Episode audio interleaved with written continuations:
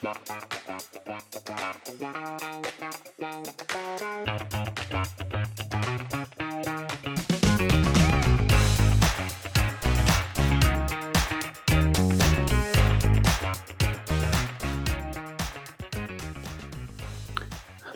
and welcome to another episode of Tang Soo Do Focus, a podcast concerning all things related to the Korean martial art of Tang Soo Do. I'm Master Steve Patarini, your host for this podcast. Welcome to episode 11, a topic I like to call the unforgivables of Tang Soo Do. Um, I might need to back up and explain a little bit. Uh, I might have mentioned before in some of the earlier podcasts, uh, I am a middle school teacher, and some of my colleagues in the language arts department uh, have a term for certain things that you just cannot get wrong uh, when you're writing in their language arts uh, class, and those are called unforgivables. A good example would be the fact that uh, there are three different ways of spelling there. There is T H E R E, which is location over there, T H E I R, which denotes uh, possession. It is their car or uh, their iPhone. And then the other one would be the word they with an apostrophe re, uh, their. In other words, they are an abbreviation uh, for that. So, anyway, um, that would be an example of something that uh, those teachers will not accept uh, after sixth grade, if you're messing that up, it's basically a, a sign that you are simply lazy uh, or have given up or just simply don't care. I don't know what's worse, being lazy, not caring.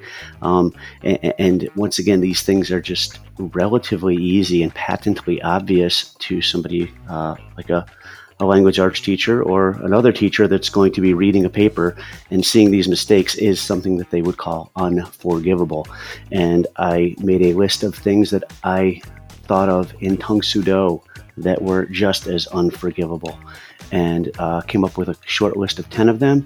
Uh, I'll try not to elaborate too much uh, for the confines of our time, but uh, these are things and and what i like to do is actually sometimes when people are getting ready and ramping up testing uh, training rather for their black belt test uh, i'll give them this on a worksheet and say listen if you mess these things up you're not a black belt okay?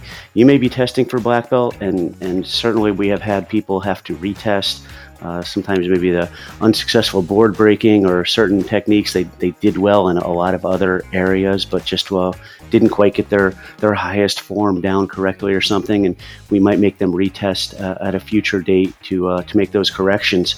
Um, but these are things that just in everyday practice before the testing, if you're not doing them right all the time, uh, you're basically again Perhaps you're indicating you're lazy. Perhaps you're indicating you don't care.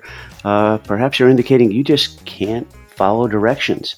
And any one of those things doesn't seem like something I would want uh, someone wearing a black belt in uh, in our academy to be uh, to be demonstrating. So uh, let's let's take a look at these unforgivables.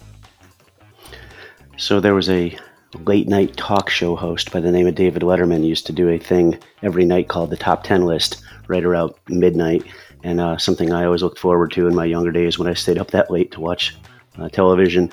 So uh, this is the top 10 unforgivables of Tang Soo Do. Number one, a bad center punch that goes straight out from your shoulder and is not aimed at the solar plexus, which would be between the knot of your belt and that notch at the bottom of your uh, sternum uh, where your rib cage meets in the front. Um, listen, if your punch is going straight out from your shoulder, remember as we're doing our drills and striding, we're imagining our techniques are being thrown at a opponent uh, in front of us who is invisible that is exactly the same size as us. So your center punch should be aimed at your center. Now, just physically speaking, if your arm is straight out, you're aiming at your shoulder, your collarbone, your chest, something like that, that's not a vital target. The solar plexus is the spot between your notch of your uh, sternum and your belt. And uh, when you hit people there, uh, they get the wind knocked out of them. They, their, their diaphragm spasms and they can't breathe. And it's a uh, very uncomfortable feeling if you've uh, ever had that happen. So, absolutely your center punch should be aimed at the center. And if it's straight out in front of you, uh, here's what I tell the, the children as we're learning this. If I took a marble and put it on your shoulder, that marble has to roll down to your knuckles of your hand on your extended punch. And if your arm is not tilted at a downward angle, uh, that marble is not going to roll. And that means it's not a center punch. People, this is the second technique after the low block that we've taught you as a white belt. And if you're testing for black belt and you aren't throwing the correct center punch, oh, what are you doing? I mean, that just, eh, I'm sorry if I sound a little annoyed, but it really is. It's such a simple correction, and I see it all the time. Um, again, this is something you should have fixed as a orange belt, a green belt. Certainly, if I still see red belts doing it, I start to question myself, you know, again, are they even listening to the things we're telling them? Uh, are they just being mentally lazy? Uh, do they not understand what we're asking them to do? But boy, it's annoying when something that simple just adjusting the uh, the position of your punch by you know again we're talking maybe a foot um, you know 8 10 12 inches to move it down so it has that downward angle uh, very simple thing to correct so that is number one the bad center punch uh, number two sloppy hands. I've talked about marshmallow hands, uh, where the thumb is not wrapped around the first two knuckles on your fist, where your thumb is not closed on your uh, open handed sudo uh, techniques, uh, where your fingers are uh, not clenched together um, when you're doing a reverse knife chop. Um, any of those things. Uh, again, we're not talking about. Nobody ever went home from a practice saying, boy, you know what? I'm exhausted from all of that keeping my fingers together. Or, boy, you know, wrapping that thumb around my first two knuckles and squeezing my fist tight. Man, I, I did so much of that in class today that I'm wiped out. I might not be able to, uh, you know, uh, help, uh, you know, clean up after dinner. That's ridiculous. It's totally a mental thing. And with, uh, you know, paying attention and making it a habit, a good habit instead of a bad habit, you should be able to correct this very quickly. But sloppy hands, no loose thumbs on a punch kick block or uh, I'm sorry, punch block or a sudo technique. Uh, kicking's another thing. I guess you don't use your hands in kicking. Number three, a weak chunbi. Chunbi means ready. Chunbi jase is your ready stance. And when I see students do a lackadaisical, um, uh, again, just uh, uninspired, uh, with zero intensity and zero effort chunbi, that doesn't indicate to me that they're ready. Again, this is you're about ready to begin martial arts training or a martial arts technique. So uh, just, you know, it's the first and last thing that we see in a form would be your chunbi jase at the beginning and the end. And if you don't do a good one as an instructor or as a judge at a tournament, it, you've already lost. You've lost me at chunbi. Even if the rest of your techniques are fantastic, if you haven't put spirit and effort and intensity into your chunbi jase, uh, boy, uh, that just kind of ruins the rest of the effect. So a weak chunbi would be number three on the unforgivable list. Number four on the unforgivable list is a bad front stance. Uh, having a bent back leg instead of having it locked out, not bending the front knee, not having your knee over your foot, not having your front shin be vertical straight up and down. Uh, about a 60 40 distribution of your weight 60% on the front leg, 40 on the back leg, with your shoulders squared instead of your body turned sideways. Uh, these are all basic elements of a proper uh, front stance. Um, again, just about the first stance you learn in um, Gicho Hyung So having a bad front stance means that from day one you haven't made the corrections that your instructors have been giving you, and without that leg uh, in back locked out, with the heel down, the front leg bent, which again, you know what, uncomfortable taxes your muscles. It's supposed to. That's what makes it a strong stance. Uh, the proper weight distribution with square shoulders facing forward. If you're not doing that in your front stance, um, again, it's you're just not doing it correctly, and it's a very basic technique. And if I'm seeing that in a Chodanbo or a black belt test, I'm just shaking my head, going, "What do we got here?" Okay. Uh, number five, a bad back stance. Uh, feet should be 90 degrees to each other, perpendicular, about an 80% weight on your back leg with 20% on the front. I think in the previous episode, I talked about that front leg kind of almost acting like the kickstand on a bike. It doesn't hold a whole lot of weight of your uh, your body, or in the case of a bike, the kickstand doesn't hold a whole lot of weight. It just keeps you from tipping over. All right, heels up, toes up, on the ball of the front foot, and you should be able to pick that leg up and flick it out uh, quite easily. That's the, the reason why you have that 80 to 20% um, weight distribution on your back stance. Um, so there's the first five a bad center punch, sloppy hands, a weak chunbi, a bad front stance, and a bad back stance. Uh, boy, if you're doing those things wrong, uh, I'm going to notice that in the first uh, probably few minutes of a test. And that's going to have me kind of raising my eyebrow and going, okay, is this person really ready for their next rank? Are they even trying? Let's see. Number six. Number six, breaking discipline while in line. So at the end of a form, until your teacher says show, relax, uh, you should be at attention or holding your last move. So if you have hit the last technique in your form, but your seniors are still finishing up a long form, um, just because you're done doesn't mean that it's over. You're going to hold that last position and hold discipline. You're not going to scratch your nose. You're not going to adjust your uniform. You're not going to drop your hands. You're not going to start having conversations. Eyes ahead, locked out in your best, prettiest uh, stance, and you're going to hold that. And uh, like I say, I can remember uh, at one point um, uh, an instructor of mine uh, going to answer the phone while myself and another, uh, you know, we were we were younger black belts, um, probably first or second dan. Uh, the phone rang. Uh, Master Volker went off to answer the phone, and we finished the form and hit our last stance. And uh, he had a nice, lengthy, relaxed conversation with the person on the other end of the form while we held our final horse stance, uh, which after a few minutes started to become quite difficult. Um, but it was, uh, I think it was a, a challenge thrown down by our instructor, a way of saying, okay, guys, you know, what do you have? Uh, what is your self discipline like? And uh, you know, will you hold this stance as long as you can until I'm ready to uh, tell you to relax and finish up, and then you can scratch your nose, adjust your uniform, etc. So uh, yeah, don't break discipline while in line. Uh, again, scratching, fixing your belt. Um, you know, coming up out of your stance, dropping your hands, all of those things show a lack of focus and intensity that's just unforgivable. Um, number seven, kihaps. Um, you know, it's I often say this to, especially to our younger uh, participants in our classes. Uh, I'm a middle school teacher. I walk by the cafeteria, and it is one of the loudest places I've ever been in my life. And I go to a lot of rock and roll concerts. Okay, I know you can yell. All right, and for you to kihap without spirit, to kihap quietly.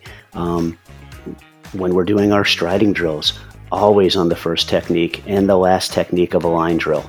Every time you turn, there's always a kihap. And unless you're told not to, uh, you know, sometimes, uh, you know, Master Volker will say, uh, you know, just breathe and use your breath, not a kihap. Um, you should do this every time. First technique, last technique, turning techniques, and of course in your forms where it's the appropriate time to use a kihap, uh, that's just as important as doing the proper move. So knowing where your kihaps are and doing them with spirit is an important aspect of Tang Soo Do that cannot be ignored. All right, number eight, I just have written down here good manners or good protocol, using proper respect and courtesy every time. Uh, if an instructor gives you some sort of directions, yes, sir, or yes, ma'am, every time, loud enough they can hear you in a noisy room. Okay? If you are called out of line, you don't just walk through the line in front of you. Go, you go behind the line you are being called out of. You back up and go behind the people. Don't cross in front of people on your line uh, when you go up front uh, to be called up to be part of a demonstration or be awarded, uh, you know, some sort of a rank or something like that. Um, it's just disrespectful. It's just disrespectful. So uh, definitely the yes sir yes ma'am every time. And once again, it's something that needs to be said clearly. We go back to that idea of this being a martial art and that martial means military, uh, just like martial law means, uh, you know, the army is in charge. They've taken over for the police in an emergency. We are a martial art. And in the military, you say, yes, sir, yes, ma'am, yes, sergeant, whoever is in charge and has just given you an order uh, for two reasons. One, then they know you actually heard the order uh, and what the instruction was that they just told you. And it also signifies to the people around you that you have also heard that. So it can't just be a quietly mumbled yes, sir, or just, you know, okay, or yes, or something like that. It's yes, sir, yes, ma'am, uh, distinctly and clearly every single time. Okay? Very important. All right, number nine, we're at now of the unforgivables of Tang Soo Do proper respect to the Dans. Remember to bow to Dan members as you greet them on the floor or as your class is being dismissed. Uh, if a master goes on the floor, uh, the most senior student should stop the class, wait for a break in that drill or for a form to end, and say, Students, pay respect to master, and then say their name, Sabanim Kinye. Um, it's quite simple. Um, if there's already a senior ranking master on the floor, you dan't need to, uh, as a senior don or whatever most senior gup in the class, stop the class uh, and acknowledge that person. Um, that would be again, if we go back to our military analogy uh, or comparison uh, in, in, the last segment, if there was already an admiral on the uh, on the bridge of the the, the warship uh, and a captain came on the deck you wouldn't acknowledge the captain. Uh, the admiral is the big boss in that case, and uh, the admiral may turn and, and acknowledge them. But uh, yeah, this uh, bowing to the Dan members. Um, again, on your way off the floor, a lot of times our black belt classes uh, train directly after a GUP class. So after dismissal, the you know younger uh, junior students turn just and and you don't have to bow to all 12 black belts that are on the floor just a general bow in their particular area showing that sign of respect recognizing their accomplishments and your place in the uh, the pecking order if you will on that um, uh, in, in, that particular class uh, important stuff and we don't want to get sloppy with that we made it to number 10 of the uh, Tang Soo Do Unforgivables uh, in a reasonable amount of time, I think. Uh, number 10 is respecting protocol. And uh, an example of that would be uh, if another class is beginning uh, or ending and they're doing their protocol, which of course is saluting the flag, the meditation, bowing to the instructors, saying the student creed, uh, and you're in the dojang uh, you need to respect that protocol. Uh, you shouldn't be having loud conversations while they're doing their meditation. That's pretty distracting and pretty disrespectful. Um, you know, if you're off to the side warming up because you are in the next class, um, when it comes time to do that protocol and they chumbi charia and they start doing their uh, salute the flag, whatever you're talking about, stop, or at least you know lower your voices to a whisper where you can continue your conversation but you're respecting that on the floor uh, something important is going on because protocol uh, is an important part of our, our martial arts training. Um, uh, you know, uh, hearing screams from the changing room or, uh, you know, side conversations, uh, even though they're not students, sometimes the parents or, you know, other um, spectators, if you will, from outside of the training floor, if they're having loud conversations, it can be uh, quite distracting. You've got, you know, 15, 20 people standing at attention with their eyes closed, meditating, and, uh, you know, they're laughing and, and talking loudly. Uh, you know, that's something might be worth having a, uh, a respectful, polite conversation and explain to them why that would be uh, sort of a faux pas, sort of a, a, a, a embarrassing thing for them to do. Um, yeah, uh, you can wait for a minute until the protocol is over. Um, sometimes students are entering the dojang. Uh, in our particular case, our changing room is uh, past the entry area, and you would have to walk along the edge of the training floor to go put your bag away, uh, you know, or go into the changing room if they're in the middle of protocol, you don't walk through, even along the edge of the uh, the edge of the uh, the training floor. Um, you would bow at the edge of the mat and wait. Uh, once again, protocol does not take that long, and uh, you can then, you know, politely and uh, unobtrusively uh, go to uh, take care of getting to the changing room, the restroom, whatever else it is that you need to take care of. So, uh, you know, that idea of respecting protocol uh, as it is going on is pretty important for for me at least, and and I think for any um, any school where uh, respect and protocol is uh, highly valued. And one additional note on uh, protocol and respect. Uh, let's say you show up and uh, protocol has already happened. You're late to class, is what I'm trying to say. Uh, you know, maybe your parents brought you late, or I, I, have a reputation myself. Uh, unfortunately, I'm not proud of it, but uh, I often end up. Uh, a, a, few minutes late to class, although I usually try to make it up on the other end by staying after and, and continuing to work.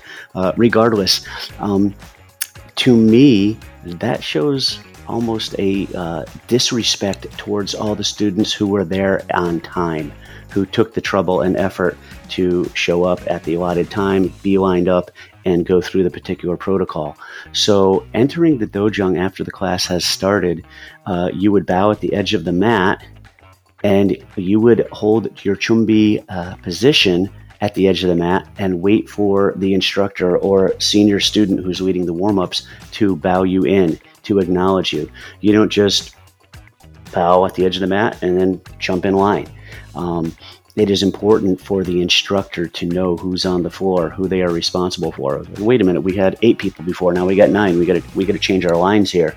Um, yeah, it, it, it sounds kind of ticky tacky, but again, as a uh, you're the person who did the wrong thing by showing up late. So when you uh, again hit the floor after the protocol, um, again, sometimes Master Volker, somebody will just oh just you know jump right in, you know warm up, catch up on your warm ups, etc.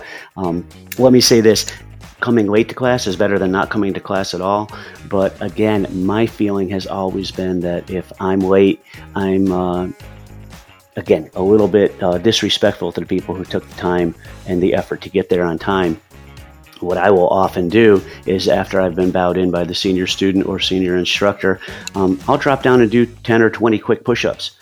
And that's my way of saying, hey, my bad. I'm sorry. Uh, I realize you went through the effort and uh, were appropriate in being on time for your training. Uh, I didn't here's a little uh, penance, if you will. Um, uh, uh it, I hate to use the word punishment.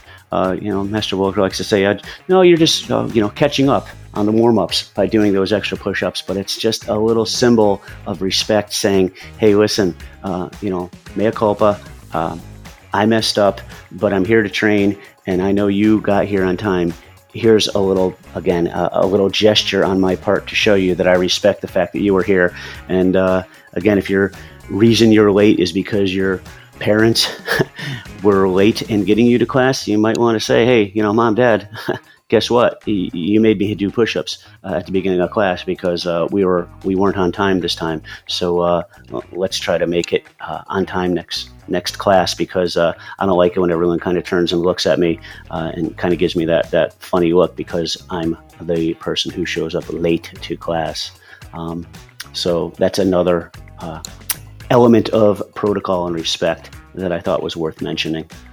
All right, so here we are at about 24 minutes, and we've gotten through the 10 unforgivables of Tang Soo Do. Number one, a bad center punch. Number two, sloppy hands. Number three, a weak chun bi. Four, a bad front stance. Five, a bad back stance. Uh, and six would be breaking discipline while you're in line. Seven would be not doing good kihaps at the appropriate time. Uh, eight, having good manners and courtesy. Nine, showing proper respect to the Dans. And number 10, respecting the protocol. Um, you know, it's almost a 50 50 split between things that are technique related, like the center punch and the bad stances, and the other ones are all basically just courtesy and manners and behaving the proper way. And if you don't know how to behave, uh, uh, correctly in a dojang uh, by the time you're testing, especially for your more advanced ranks, um, again, it, it, sounds to me like you haven't really been paying attention and you've been sort of missing the boat on those things. So, anyway, uh, hopefully those give you some insight and maybe some things that you thought about. Oh, geez, you know what? That's something I need to improve on. Uh, that might be a, a change I need to make in my own practice so that I'm not doing any of these unforgivable things. Uh, because it is the kind of thing that could prevent you from reaching your next rank in some cases. So, um, I appreciate you listening to this uh, episode 11 of Soo Focus. Uh, I thank you for your kind attention. I would ask you if you're listening on Apple Podcast or Google Podcast or Spotify, subscribe. Um, like, share, uh, tell your friends, uh, tell your training partners, and uh, as time goes on, uh, we will have more and more relevant Tang Soo information for you to uh, hopefully add to your practice and improve your Tang Soo journey. Have a great day and Tang Soo.